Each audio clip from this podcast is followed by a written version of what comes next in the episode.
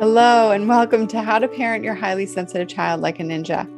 I'm your host, Megan Thompson, licensed clinical professional counselor and registered play therapist supervisor. We at MTC teach parents how to eliminate the daily meltdown and shutdown cycle for your sensitive children and teens. Highly sensitive children make up 15 to 20% of the population, according to research that has been gathered for over a century. And this podcast answers one question How can you raise emotionally intelligent children? Stop walking on eggshells and help your child express their needs safely without punishments, yelling, or coddling. If you want to know the answer, you're in the right place.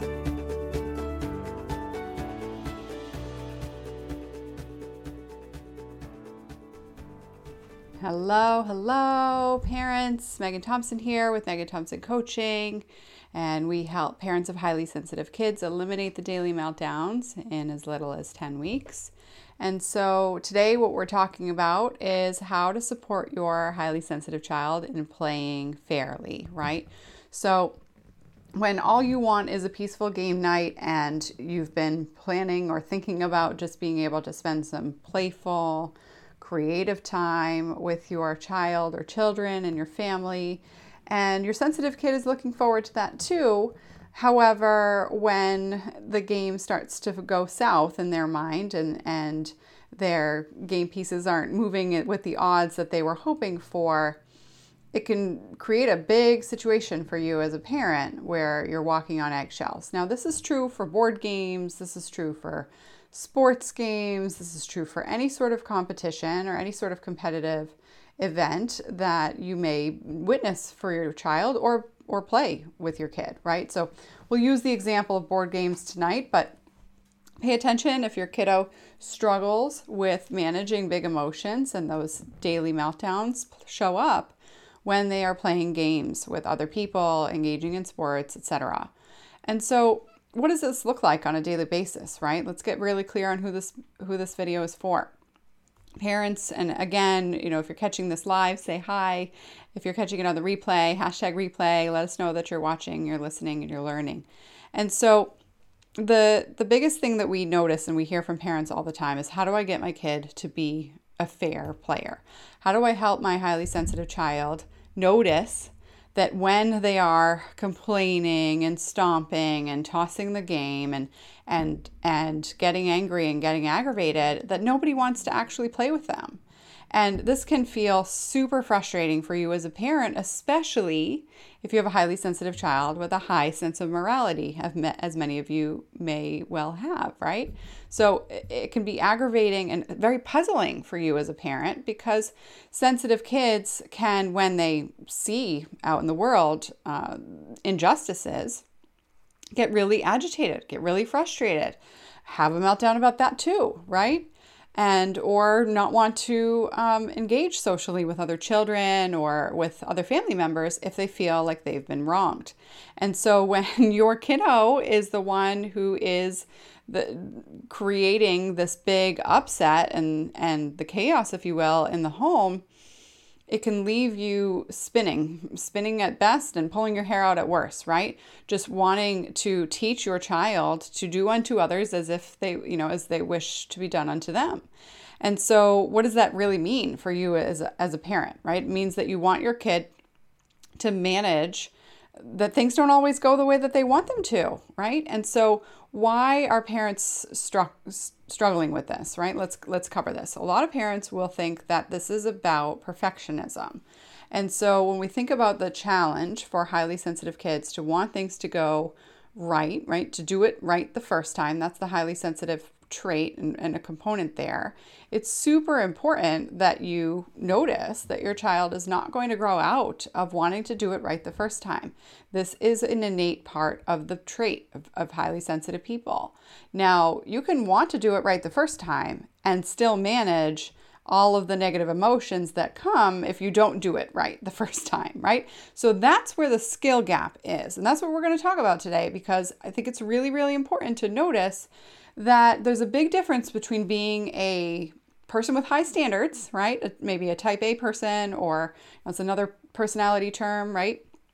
Or a perfectionist, someone who likes things to go a certain way, a particular person, somebody who has certain expectations, and then somebody who freaks out when things don't go the way that they want. And I'm going to use that word freak out to to describe maybe it's an outburst, maybe it's tossing the game.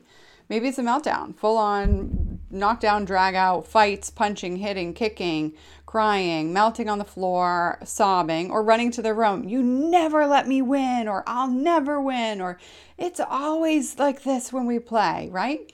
This is what's happening in your home. And when we think about where your child is stuck, the biggest challenge for parents that we see is wondering whether or not their child is going to deal with this and, and, grow out of it. Whether or not this level of perfectionism is true for the highly sensitive trait or if it is something that they can build skill around, right? And so it's really, really important to not chalk this up to maturity. That your child will eventually grow out of wanting things to go the way a certain way. So, when we think about being a highly sensitive person, as many of you may well be, you probably notice that this trait is true for you. Hard to notice change, hard to notice um, big shifts in what your expectations are, are, difficult to make decisions if you don't know what might happen next, right? So, all of those things are related. And when we think about teaching your child how to not be a perfectionistic worrier, right? It's really, really crucial to, to make, you know, to, to build your understanding that you being highly sensitive, your child being highly sensitive, does not mean they need to be a perfectionistic worrier that then melts down, freaks out, has an outburst, or shuts down when they are stuck in the moment of playing a game, as we're using the example, and it doesn't turn out the way that they want it to, which is base bottom line, they're not winning, right? So it's really important to not get stuck in the trap of just focusing on teaching your child how to win, lose, play fairly, right? Because that is only part of the puzzle. So, we think about what it takes to help your child play fairly, I really want to get break this down um, because it's not just a skill of learning how to compromise, right? It's not just the skill of learning how to get over it or suck it up or appreciate the moment, right? Those might be things that you are helping your child learn. And, and, those are definitely skills that children need to learn in terms of being able to roll with the punches, not suck it up and get over it, right? But being able to roll with the punches, being able to manage disappointment, frustration, anxiety, aggravation, irritation, and not have the world end, not re- respond like the world is ending. And so it's really crucial for you as a parent to notice that having daily meltdowns is not innate with the trait. That is not a link that you need to believe that your child has to persist and will eventually grow out of. Highly sensitive children who engage in daily meltdowns increase their aggression and increase their struggle with managing those big emotions, and they may eventually internalize that.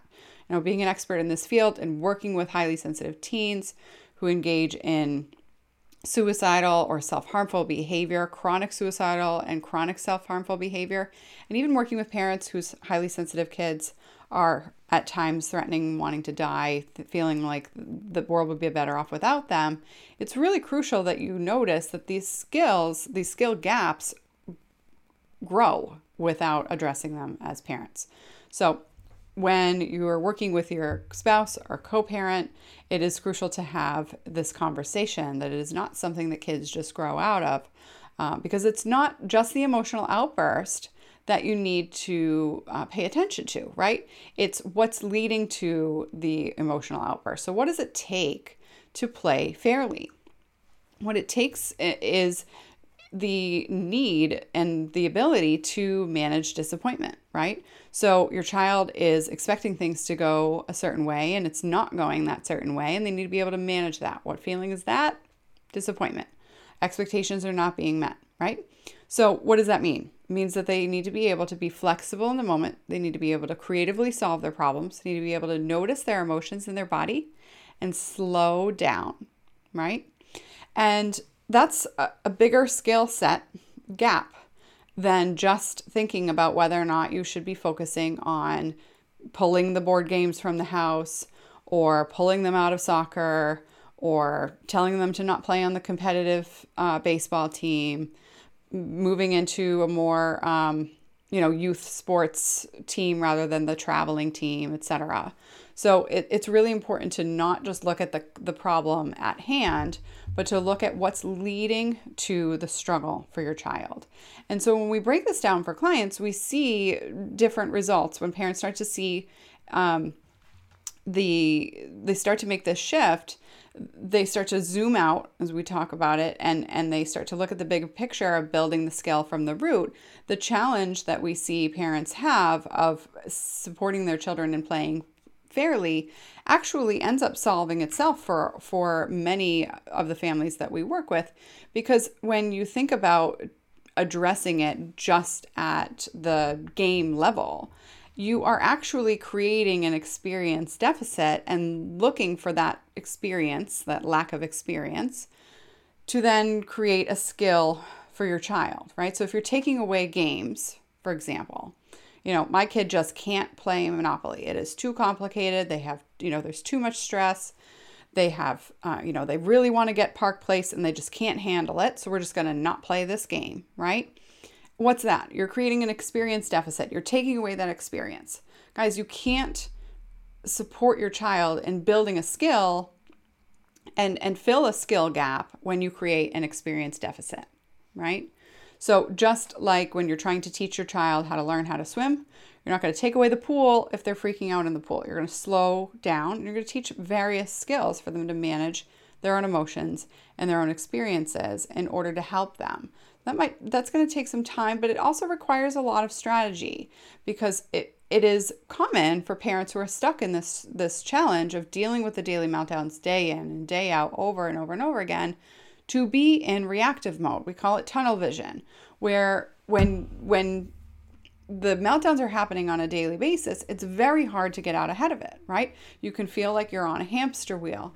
And when you're on that hamster wheel, it's hard to see all of the moving parts because in survival mode, humans are that and parents who are in this survival mode can only focus on the one thing, the one problem at hand. And so for when we see parents asking this question, how do I teach my child to play fairly? How do I get my kid to manage themselves and play a game without being a spoil sport?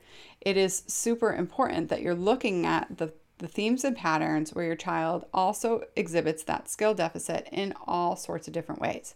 Now, great news about noticing it as a skill deficit is that your child can build the skill, right? So, why is that important? Because when you consider it to be a skill deficit rather than a part of their personality that they'll eventually grow out of or a part of their um, development that they'll eventually mature out of, right?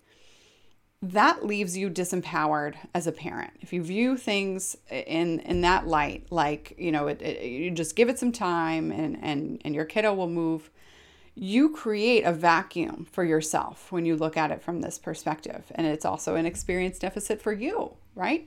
For you as a parent, you want to play those games. You want to help your child, um, you know, play in sports and not care about winning, right? But f- focus more on not just achieving the goal of, of winning a, uh, a game or whatever, but of being on the team, right? Of, of building the skill of communication with their peers, of advocating for their needs with their coach, of creatively solving problems and you know in sports being able to bob and weave have you know manage their body and build gross motor skills. All sorts of opportunities that you valued when you put your kid into a sport. Same sort of thing all sorts of opportunities that you value when you play games at home with your child. You value connection you value communication you value problem solving and creative problem solving. You value play right and so when you take those games away and you decide that maybe someday later your your kiddo can can manage this and you you put it high up in a closet and just decide to to play more simplistic games or to engage in a different activity you you are putting yourself in in the corner as well. And that's going to show up for your for your in your relationship with your child in other ways. So how do we solve this problem? We need to be able to solve it systematically. So, what I mean by that is when you look at it from a place of noticing that the skill isn't just about winning, losing, and compromising, it's also about advocating, managing disappointment, regulating their body, playing creatively, collaborating, right? Naming their emotions and being able to shift out of that, And you need to be able to teach that without shame and and not set your kid up to feel like they have to fix everything at once, right? Which is super crucial when you're dealing with eliminating the daily meltdown cycle because I can imagine that your child is dealing with other meltdown behavior, is frustrated in other avenues of their life, and you're also trying to help them stay safe and make safe choices in other other experiences, right? So when we think about highly sensitive kids, who don't know how to regulate their own emotions and whose parents don't have the system to, to teach that effectively, they end up demonstrating what we notice as a struggle of generalizing different skills. So, this eh, can create a gap for you as parents where you start to worry or fear that your child is um, making the decision to freak out, making the decision to quote unquote throw a fit, right? because you can notice that your child is able to manage their emotions in certain avenues. Maybe that be, um, you know, they're, they're perfectly fine managing how they respond to friends um, when they're not playing games, but their friends are doing things that they don't expect, right? Or they may be able to manage their own emotions in school or at church or, um, you know, playing with friends in the neighborhood but when it comes to playing with your family, forget it, right? And so it's important for you as a parent to to do the work to notice that this lack of generalization, your child is also missing the skill of how to generalize their, their skills from one setting to the next. This is a common thing that we see for parents of highly sensitive kids who are stuck in the meltdown cycle. So, when we think about the importance of noticing where your child is stuck and how to break them out of this pattern, it's important that you zoom out and that you think strategically about solving the problem. So, addressing the skill set and the skill gaps that your child has and being able to appreciate where their skills are and then move them from being able to to name their emotions to then being able to solve their problems and then after that be able to um, to be able to collaborate with others to solve their problems right? That's system and that order needs to be communicated to your kid in a way that paces them in building the skill. You can't do that if you take the games away right? Um, so when we think about the challenge that that poses for parents, it's important to um, to notice that this can be really difficult to implement on your own because when you want to play right with your kids and you just want to have that relationship and you want to support you may have other children in the home you want to support your other kids and having the childhood that you had where you played board games on friday or saturday nights etc and this can create, if you're not careful, a lot of resentment, guilt, and frustration. And so when we think about teaching your highly sensitive child how to manage their emotions, it's super crucial, as we've talked about before, and you've, you've heard in my masterclass, you need to avoid teaching through shame, right? Don't you realize that, you know, all sorts of lecturing can can breed shame when you're trying to teach your child. And it's a lot harder to stay out of the shame game when you are frustrated as a parent, when you are resentful, and when you're feeling like you are also missing out on your child's childhood that you that you were hoping to have, right? So when we, we discuss with parents how to break out of the cycle of eliminating the daily meltdowns to include teaching your child how to play fairly, it's also important to pay attention to how to help your child overall learn how to creatively solve their problems. And if you need support in doing that, if you want to be able to systematically solve this problem, then I encourage you to reach out. You can definitely go ahead and, and head over to meganthompsoncoaching.com backslash talk. You can speak with a member of my team and we'll speak about where you guys are struggling. Where are you stuck in the meltdown cycle? What are the principles that you're missing and how you're teaching your child to manage those big emotions in a systematic way, right? Knowing exactly what to say when. And also not feel like for your child that they have to fix everything at once because that perpetuates the perspective that they should do it right the first time, which again feeds into this per- perfectionistic cycle. So, happy to support you in that, have a conversation. If we feel like support from the MTC team through our, our systems and our programs would be appropriate, then we can absolutely talk about how that works, right, on that call. But I can't tell you whether or not what we do and how we do it is going to be effective for you unless we have a conversation. So we have to get very clear on where you're struggling, what your child's skill gaps are, where you need to build the skills as a parent so that you can systematically end that cycle. And if we're a fit, then we tell you how that works. But if we're not, or if your child has other family circumstances that may um, inhibit their ability to learn in the way that we teach, then we would send you in the direction of a, a different avenue of support. So, again, that communication, that call, absolutely free, and we support you in deciding what exactly the next steps are so you can finally break out of this pattern of feeling completely helpless and moving from a system of feeling like you have to give in or give up in teaching your child very valuable life skills. All right, that's it for us tonight. Have a great night, and I'll speak to you soon. Bye.